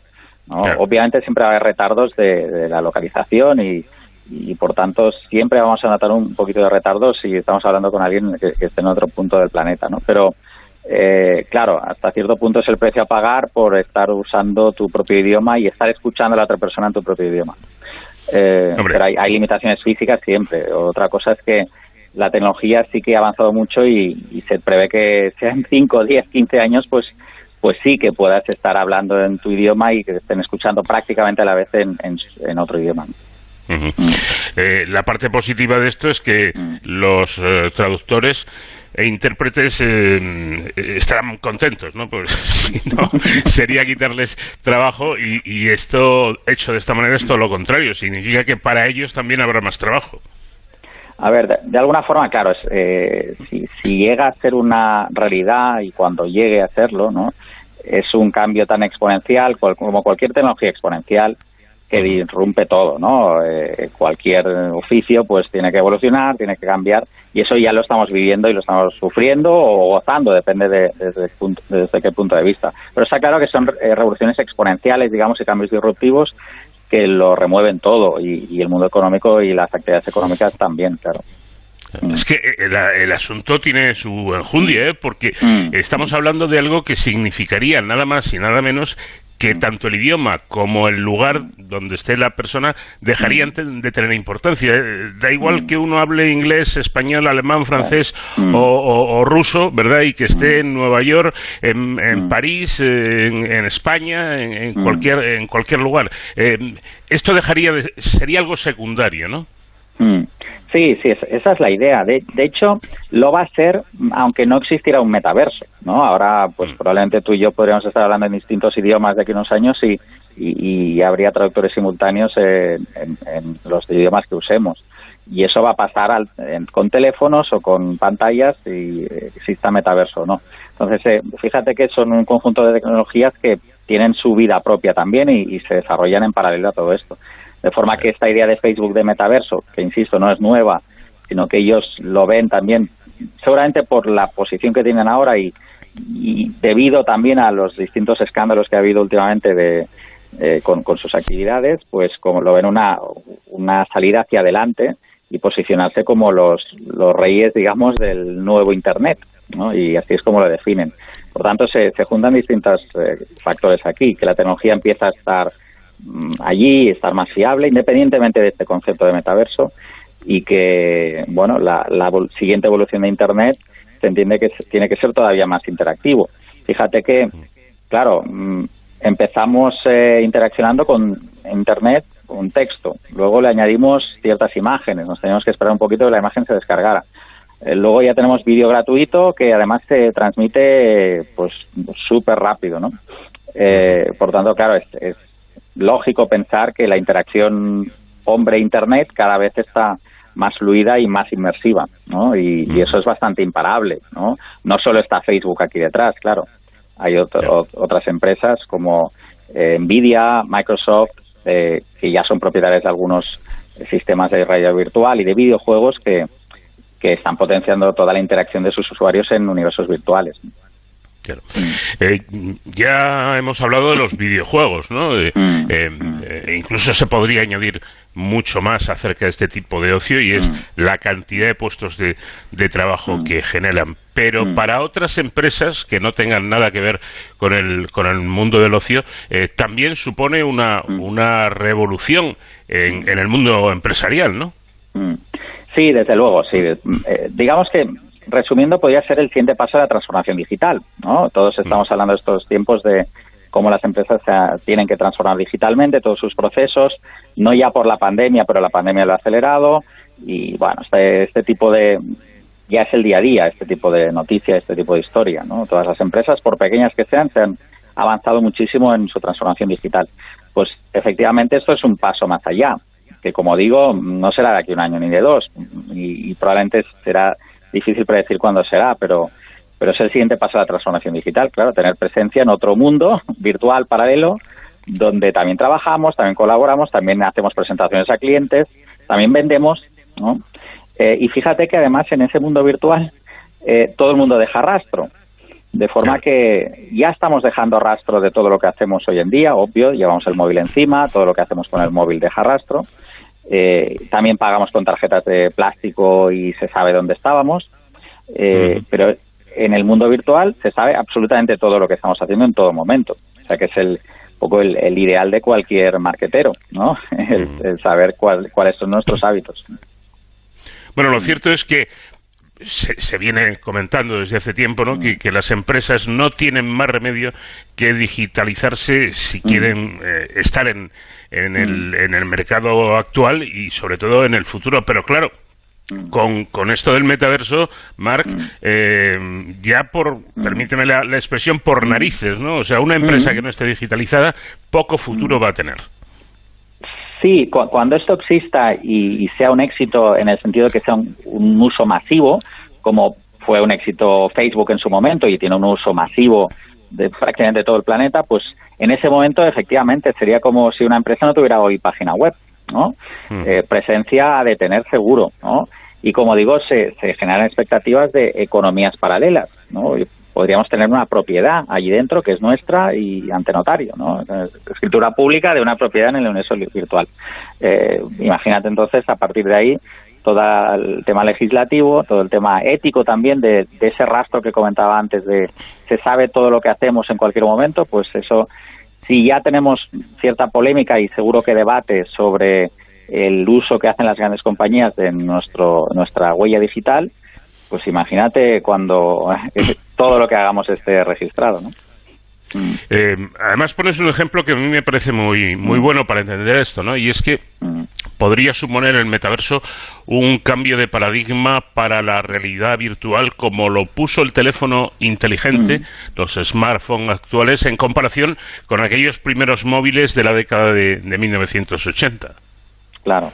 Sí, sí, sí. Fíjate que a medida que avanza la tecnología, siempre hay momentos en que probamos una cosa y la experiencia es relativamente frustrante y vamos hacia atrás, ¿no?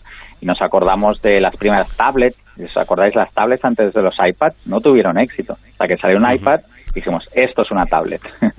eh, la, el cine en 3D, pues no podemos decir que tuvo éxito. Porque es, ¿Por qué? Pues porque esas gafas que nos hacían poner, pues molestaban, me causaban mareo, pues no, no, no me interesa, ¿no?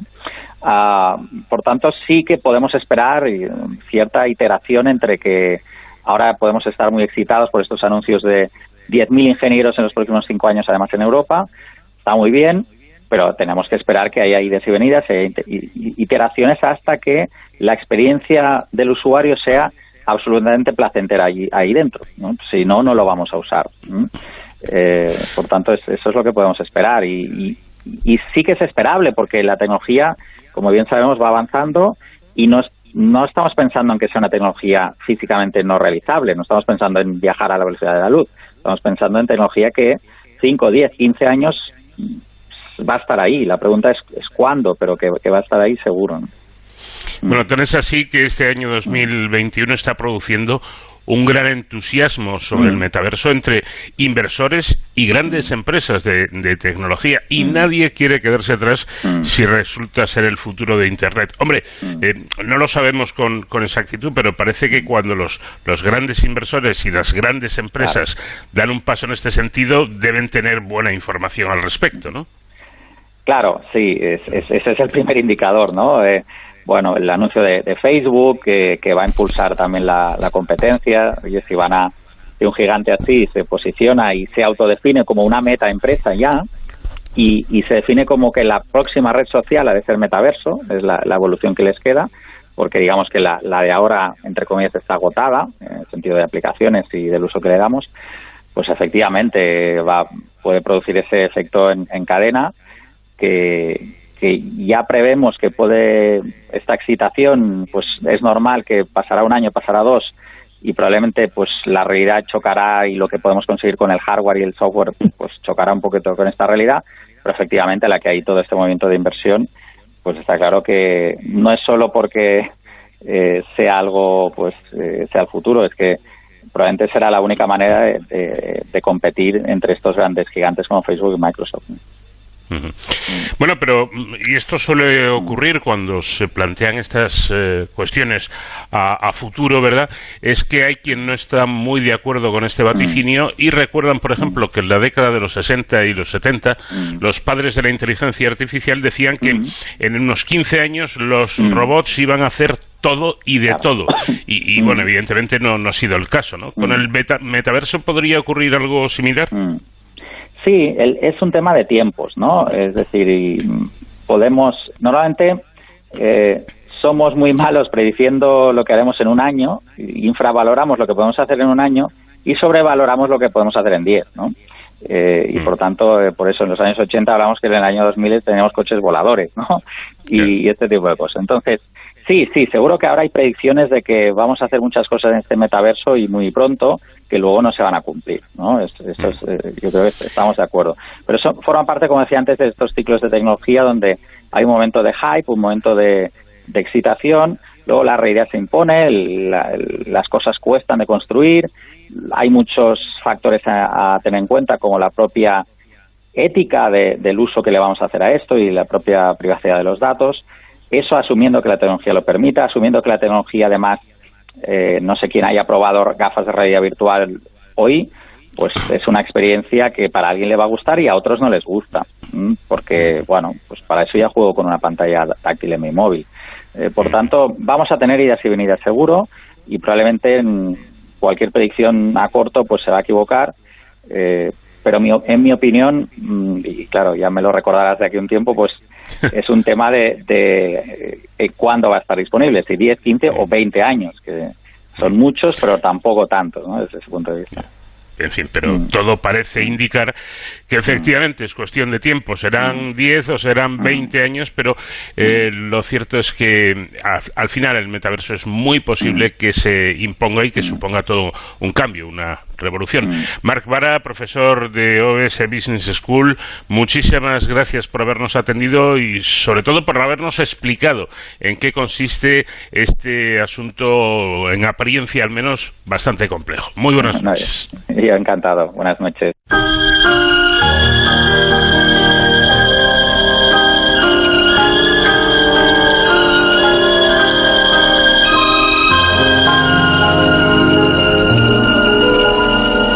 It's impossible.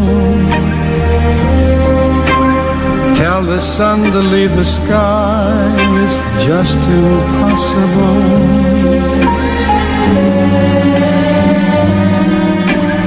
It's impossible. Ask a baby not to cry. It's just impossible. Can I hold you closer to me and not feel you going through me? Split the second that I never think of you. Oh, how impossible.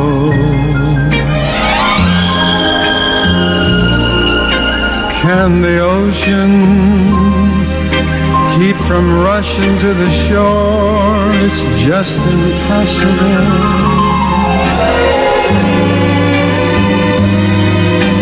If I had you, could I ever want for more? It's just impossible. La llamada Operación Militar Tormenta del Desierto en la Guerra del Golfo Pérsico dio a conocer al mundo la figura de, Col- de Colin Lather Powell, un militar diplomático y político estadounidense que llegó a ser general en el ejército de los Estados Unidos, alcanzando incluso el rango de general de cuatro estrellas, que es el máximo empleo que se puede lograr en el ejército americano. Su trabajo para las administraciones de George Bush y de su hijo tuvieron desde luego una repercusión mundial, haciendo que durante años eh, Colin fuera una figura destacada y popular en todo el mundo. Eh, lamentablemente la COVID-19 se llevó hace unos días a Colin Powell, eh, concretamente el pasado 18 de día 18 este- de este mes, moría a los 84 años de edad. Pero ¿quién fue realmente este militar? Se lo vamos a preguntar a Pedro Rodríguez, que es profesor de Relaciones Internacionales de la Universidad Pontificia de, de Comillas y experto en política estadounidense. Profesor, ¿qué tal? Muy buenas noches. Muy buenas noches. Bueno, ¿quién era realmente Colin Powell? Bueno, yo creo, yo creo que lo podríamos definir como un americano, un americano que, eh, vivió eh, las posibilidades que ofrece un país o que ofrecía un país hasta no hace mucho tiempo a, personas sin, sin, medios económicos. Él es hijo de inmigrantes, um, él es eh, criado en el South Bronx y consigue llegar ni más ni menos que a estos puestos eh, en la primera fila del servicio público de Estados Unidos.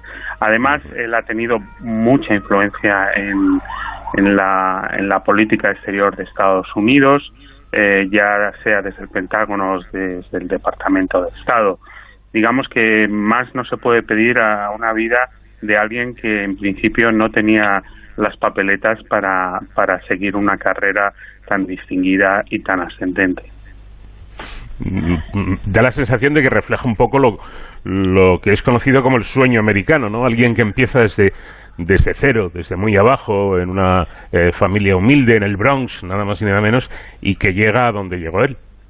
Sí, como las Fuerzas Armadas actúan de, en este caso de, ascensor social.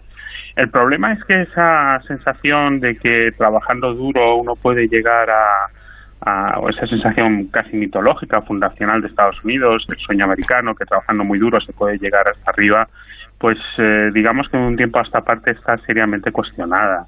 Eh, se habla de privilegio, se habla de que por mucho que trabaje eh, alguien en estas condiciones de, de, precariedad y, de mínimos salarios y de lo que cuesta ser clase media en Estados Unidos, pues las papeletas de prosperar son mínimas, ¿no? Entonces también Colin Powell tiene ese aspecto de reflexión sobre la sociedad de Estados Unidos y ese mito fundacional del sueño americano. Eh, he leído, no sé, una simple curiosidad, que, incluso eh, eh, el general hablaba el, idioma yiddish, un idioma perteneciente a comunidades judías. no sé si esto es cierto o no. Sí, sí, yo también lo he leído.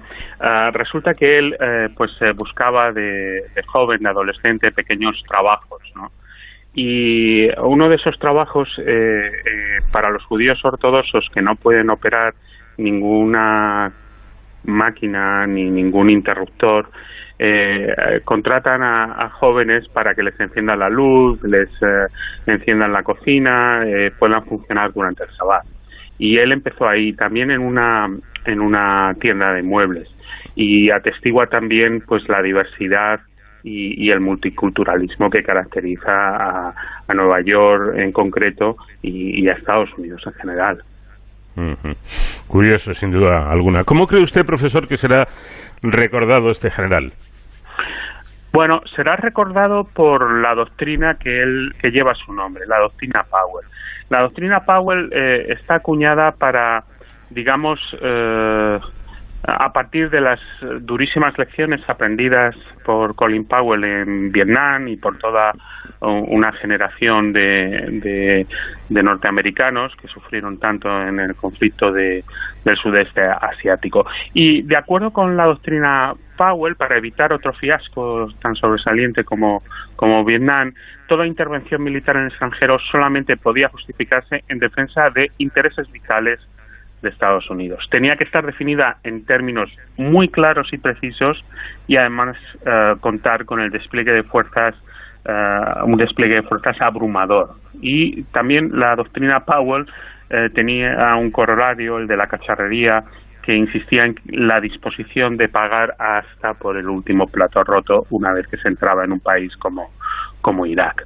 ¿Qué es lo que ha pasado con esta doctrina Powell? Que a partir del 11S y las consiguientes intervenciones militares, pues eh, ha sido arrumbada por, por lo que podríamos llamar la guerra contra el, terror, que es un conflicto definido por Busijo en términos muy costosamente imprecisos, ¿no? Como una lucha a favor de todo lo que amamos y contra todo lo que odiamos y sin una métrica para, para calibrar derrota o victoria, ¿no? Y esa forma de proceder pues eh, ha sido increíblemente costosa para Estados Unidos y en última instancia ha servido para abrir de par en par las puertas al, populismo liberal en Estados Unidos.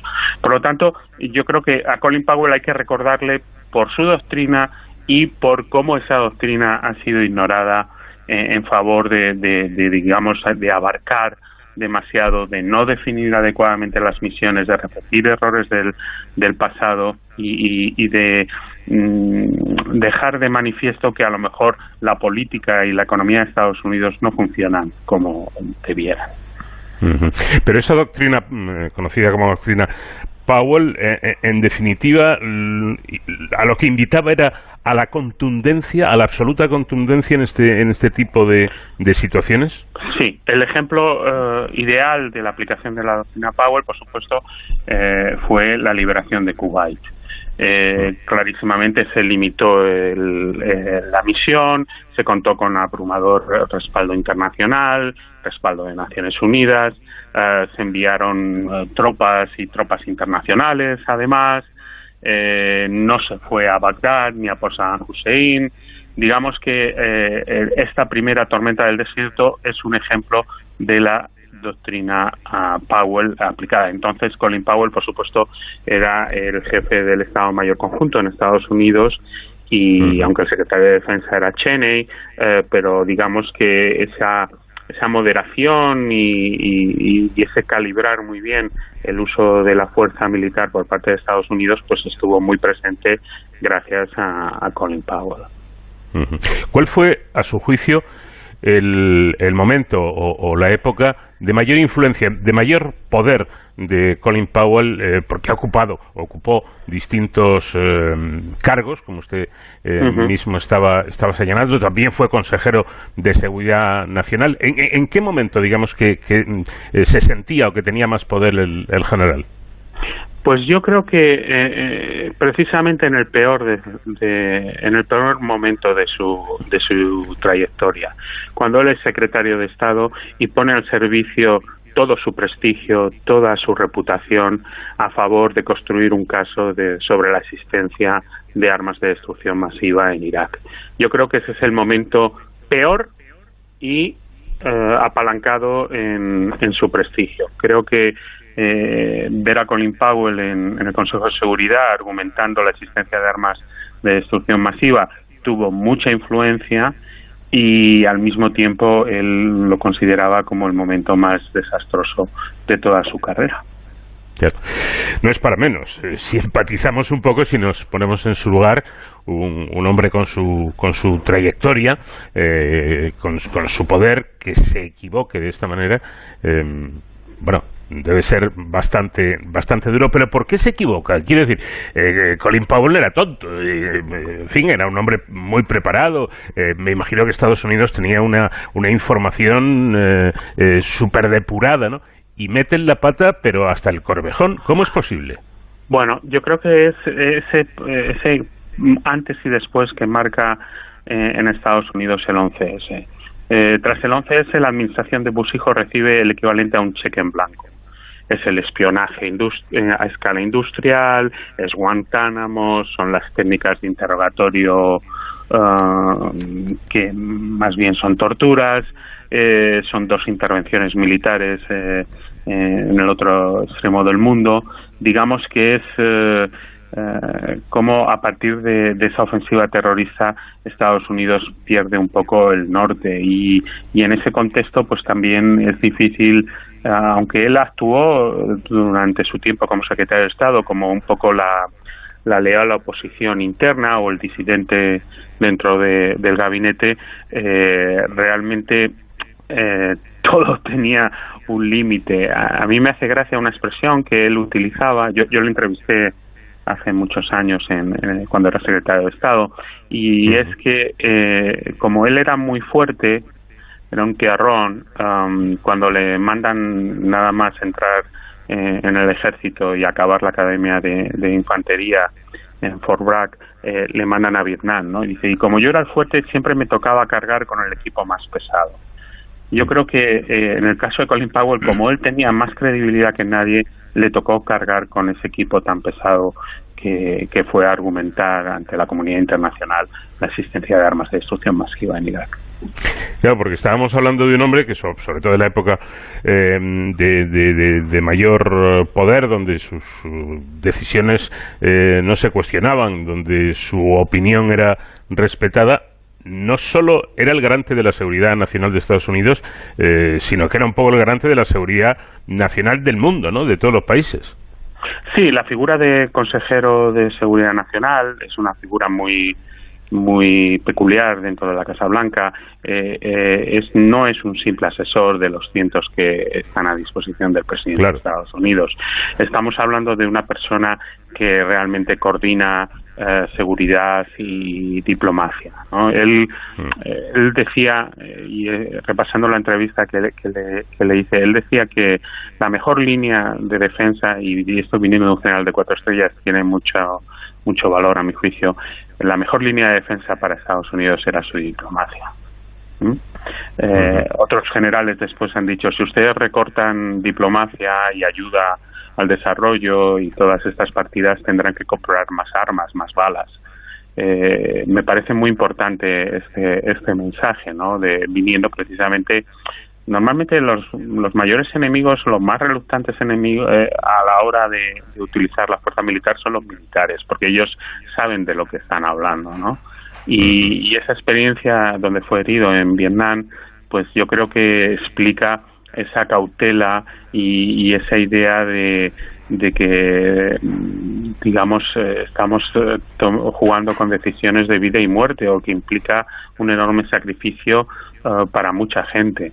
Entonces, em, yo eh, entiendo así esa, esa influencia, alguien que consigue inspirar confianza dentro del gobierno, que pudo haber sido candidato a vicepresidente o incluso candidato a presidente, tanto del Partido Republicano como del Partido Demócrata, y que yo creo que tenía como esa responsabilidad de, de, llevar a cabo, eh, de poner una voz de coherencia, teniendo en cuenta además de que mm, en las Fuerzas Armadas, pues eh, las clases más desfavorecidas, las minorías raciales están eh, muy representadas. para mucha gente es lo que hablábamos antes, el, el, el, ascensor social, ¿no? Entonces, eh, yo creo que hay una sobredosis o una evidencia de responsabilidad, de responsabilidad hacia un país que al fin y al cabo él lo había dado todo y al fin y al cabo este país también se lo había dado todo a él. ¿Quiere esto decir que a pesar eh, de esa imagen y, bueno que, pudiera que pudiera dar Colin Powell empezando por su físico efectivamente era un tierrón y, y, un hombre que, que, de alguna manera causaba sensación insisto, por su propio físico. Aparte la general cuatro estrellas eh, y mucha gente podía pensar, bueno, como eh, era militar y tal, eh, él lo que le gustaba era, era la, la, guerra, pero usted acaba de resaltar lo que dijo, ¿no? Qué importante es la inversión en, en diplomacia. ¿E-, ¿Era un hombre más pro diálogo que pro bombas? Sin duda, sin duda. la entrevista eh, yo recuerdo era el momento entre la primera resolución y la no segunda resolución de Naciones Unidas respaldando el uso de la fuerza y España como miembro del Consejo de Seguridad de Naciones Unidas. Y eh, era era un guerrero reluctante Efectivamente, y en este sentido me recordaba, eh, escribí su obituario para el diario ABC y me recordaba, eh, lo titulé Un Eisenhower negro. Eh, el Eisenhower presidente termina su mandato en la sus dos mandatos en la Casa Blanca ah, con un discurso muy famoso hablando del complejo militar industrial y cómo eh, Estados Unidos se está desviando de sus prioridades, de atender a su propia gente eh, manteniendo esta maquinaria eh, bélica en marcha, ¿no? Y él hace una comparativa en Eisenhower de cuánto cuesta un bombardeo y cuántos kilómetros de carretera o escuelas se pueden construir con ese mismo dinero.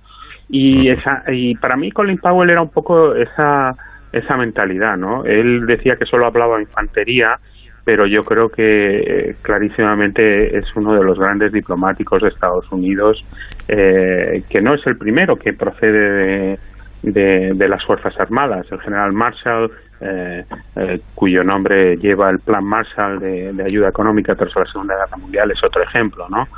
como los militares, los que saben, son los que menos, los que más aborrecen la guerra.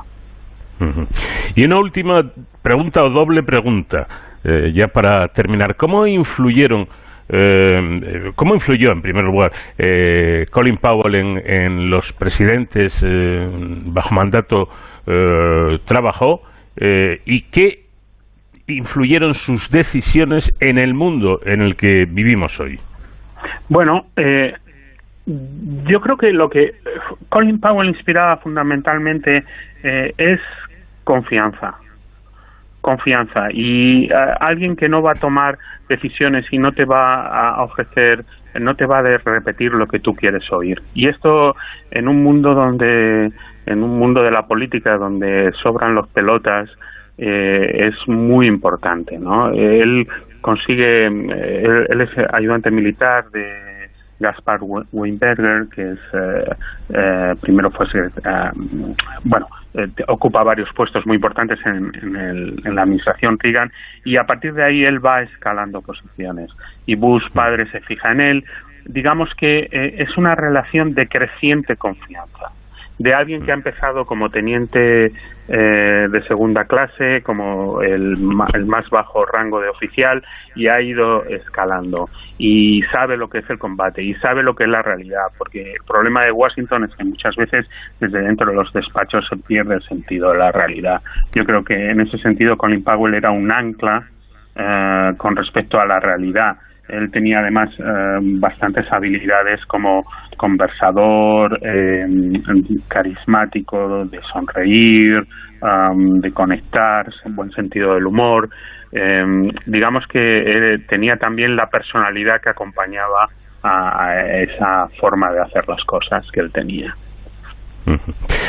Pues profesor Pedro Rodríguez, como siempre ha sido un placer hablar con, usted y que nos haya mm, arrojado un poco de luz sobre una figura tan importante internacionalmente como fue el general de cuatro estrellas Colin Powell.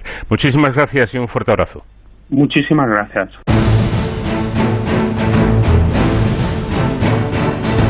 Hoy en Héroes sin capa con David Ferrero vamos a conocer el adiestramiento necesario, el trabajo necesario para que nuestros profesionales estén preparados ante una emergencia y ser capaces de montar un hospital de campaña en tan solo 72 horas. ¿Qué tal David? Buenas noches. ¿Qué tal Paco? Pues muy buenas madrugadas. Como siempre un placer estar en este viaje de cero al infinito para hablar precisamente de, eso, de nuestros héroes sin capa, de esos profesionales que tanto nos ayudan y nos protegen.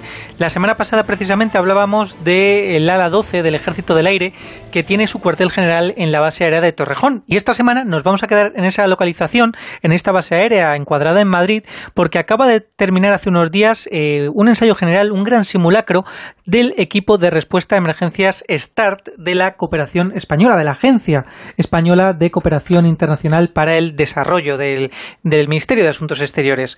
¿Qué ha hecho este equipo técnico español de ayuda y respuesta a emergencias, conocido como START por sus siglas en inglés en este simulacro. Bueno, pues ha querido ponerse a punto para mejorar la calidad de la respuesta de la cooperación española ante cualquier tipo de emergencias, tanto dentro como fuera de nuestras fronteras.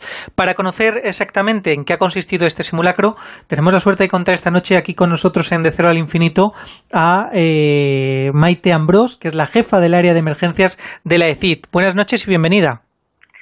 Muchas gracias, eh, encantada de estar aquí con vosotros.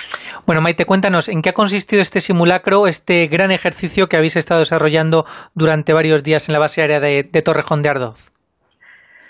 Pues, pues el simulacro intenta recrear eh, lo más realista posible lo que sería nuestra acción cuando se produce un desastre natural o una catástrofe en, países en desarrollo en los que tenemos el compromiso de montar un gran hospital de campaña en 72 horas. Así que, pues eso se convoca a los que serían el personal del hospital, eh, han sido en este caso 55 profesionales de sanitarios del Sistema Nacional de Salud, 15 logistas y se pone todo, todo en marcha para convertir como un descampado de la base de Torrejón que muy amablemente nos han cedido en nuestro hospital de campaña. ¿Quiénes forman precisamente? Nos comentabas que, en este simulacro han participado, han participado profesionales del Sistema Nacional de Salud. ¿Quiénes forman este equipo técnico eh, tan especializado, el START? Pues nosotros en total tenemos más de 300 voluntarios, eh, eh, precisamente 375, de los cuales digamos que unos 300 son tanto médicos como personal de enfermería que trabaja en hospitales de toda España, de todas las comunidades autónomas y también en centros de salud. Eh, hay que imaginarse que este hospital es muy parecido a un pequeño hospital eh, en una capital de provincia o en una gran ciudad española en la que necesitamos eh, personal para quirófano porque somos capaces de con una mesa de operaciones hacer en torno a 15 operaciones al día, emergencias que tienen que estar abiertas 24 horas y consultas externas de todo tipo, ginecología, pediatría, cirugía, traumatología, también hay eh, fisioterapia, rehabilitación. Entonces, eh, el músculo lo aportan eh, estos profesionales que les dejan generosamente salir de su centro de trabajo, en este caso, para estar cuatro días durmiendo en tiendas de campaña, mm, levantando este hospital. Para que os hagáis una idea, tiene capacidad incluso, por ejemplo, de transfusión de sangre. Tiene un laboratorio, su propia farmacia, todo el equipo de esterilización que permite hacer operaciones, cesáreas. Es fuerte precisamente eh, en ginecología obstetricia y en pediatría porque muchas veces mujeres y niños son especialmente afectados por, lo, por los desastres naturales. Entonces es un montón de profesionales muy variados, curtidos eh, y con, ganas de, ayudar y de pasar incomodidades para poder responder pues en sitios muy remotos a veces. Bueno, yo creo que por resaltar dos ideas fundamentales, primero que son eh, profesionales en activo que se prestan de forma voluntaria para participar en este proyecto eh, con la ECID y luego también eh, que al, al, estar en activo son personas que están perfectamente formadas, que si bien es verdad que no es lo mismo desenvolver su trabajo en un hospital, por ejemplo, en Barcelona, en Andalucía, en, Madrid, ¿no? porque sales de tu zona de confort, pero están perfectamente formados porque es el trabajo que están realizando día a día, ¿no? Que eso yo creo que es importante. Sí, la, la, calidad que exige este tipo de hospital, que está certificado por la Organización Mundial de la Salud, es precisamente esa, profesionales en activo con experiencia, a lo que además, digamos, en el simulacro no es que se encuentren con un entorno que les es totalmente desconocido. Con anterioridad al simulacro ellos pasan por, por nuestras dependencias en la base de Torrejón, cada uno, según su especialidad, se familiariza con lo que tendría a mano pues, eh, en la zona de urgencias, en la zona de reanimación, qué respiradores tenemos, cuánto tiempo podemos mantener un enfermo crítico, etcétera, de manera que sean totalmente capaces de trabajar con el instrumental y en las condiciones que tienen allí donde tengamos que desplegarnos. Sí. Y también hay otro perfil de voluntario que es el que los llamamos logistas, en el simulacro hemos tenido a 15, en su mayoría son bomberos del Ayuntamiento de Madrid, también del ERICAM, de la Comunidad de Madrid, y del conocido servicio médico, el SUMA 112 de la Comunidad de Madrid. Ellos también tienen que familiarizarse con todo lo que os podéis imaginar que nos aporte electricidad, una red wifi, agua y saneamiento, letrinas, duchas que se tiene que desplegar allá donde vamos para intentar no, no generar problemas, sino solucionar problemas, digamos. Bueno, este proyecto, el START, que se pone en marcha en 2016 y como nos acaba de comentar eh, Maite, pues tiene la acreditación no solamente de la Organización Mundial de la Salud, sino también que está reconocido por la, por la Comisión Europea, ¿no? Eh, es un servicio joven, como comentábamos, pero ya vemos que perfectamente preparado. ¿Ha tenido que hacer el START eh, frente a alguna emergencia a nivel internacional? Pues, pues sí, digamos que el START, tal y como lo concebimos ahora y en el simulacro, con el total despliegue de su infraestructura, eh, salió eh, en 2019 a la costa de Mozambique, que se vio asolada por el ciclón Idai. En concreto, ese ciclón dejó muy maltrecha una maternidad que podemos decir que, el START fue a reforzar todos los partos complicados o como punto de referencia de mujeres y niños de la zona que sabían que, que ahí estaba el hospital de Dondo, pues al acercarse ahí eran atendidos por, por el personal del START. Y el año pasado que hubo, hubo una explosión en la armería de un acuartelamiento en la ciudad ecuatoguineana de Bata, allí, digamos, eh, hubo 200 víctimas mortales, mucho herido de trauma, la explosión fue, fue enorme, pero no dañó los hospitales, entonces no hubo que desplegarse con el hospital sino que un equipo de, sobre todo, traumatólogos y personal de enfermería pudo ayudar en, los hospitales, en los tres hospitales de la ciudad. Y, bueno, pues eh, en tanto que la pandemia y la emergencia doméstica nos lo permita, digamos que ahora, gracias a Dios, si el COVID en, países como el nuestro, con alta tasa de vacunación, remite, será más fácil que, que los profesionales del START puedan abandonar sus puestos de trabajo y, responder si es que nos reclaman, ¿no? Nos reclama la Organización Mundial de la Salud y el país damnificado en caso de un huracán o de un ciclón, terremoto bueno, yo creo que debemos sentirnos orgullosos de contar con este tipo de mecanismos que al fin y al cabo pues demuestran la profesionalidad de nuestro sistema no solamente sanitario, sino también a nivel logístico y también de la implicación de muchas entidades que forman este START, que forman al fin y al cabo parte de estos chalecos rojos, como se les conoce eh, pues de forma eh, cotidiana. Eh, muchísimas gracias Maite Ambrós, jefa del área de emergencias de la Agencia Española de Cooperación eh, internacional para el Desarrollo del, del, Ministerio de Asuntos Exteriores y esperemos que no tengan que salir eh, demasiado estos compañeros del START. Esperemos que no. Bueno, dar, me gustaría citar también y dar las gracias a otros pequeños apoyos que tenemos en el tercer sector, que son las ONGs CESAL, Médicos del Mundo y Farmamundi que, que digamos, aportan unos complementos súper valiosos a la labor de estos sanitarios y, logistas, y eso sería el crisol de todos los que estamos metidos en, en, esta iniciativa. Pues vemos, Paco, que una vez más en el mundo de las emergencias eh, el trabajo en equipo es fundamental. Muchísimas gracias, Maite, eh, Ambrós. Eh, volveremos a contar con, con la ECID seguro que en próximos programas. Y para nuestros oyentes, nos escuchamos la semana que viene. Hasta entonces, ya saben, protéjanse. No hay tiempo para más. Nuestros minutos han terminado en esta edición de De Cero al Infinito. Que pasen ustedes un buen fin de semana largo, ¿verdad? Porque el lunes, eh, bueno, pues eh, irá siendo festivo. Y en siete días, si a usted le apetece, nos volvemos a encontrar aquí. Nacho García estuvo en la realización técnica. Les habló Paco de León.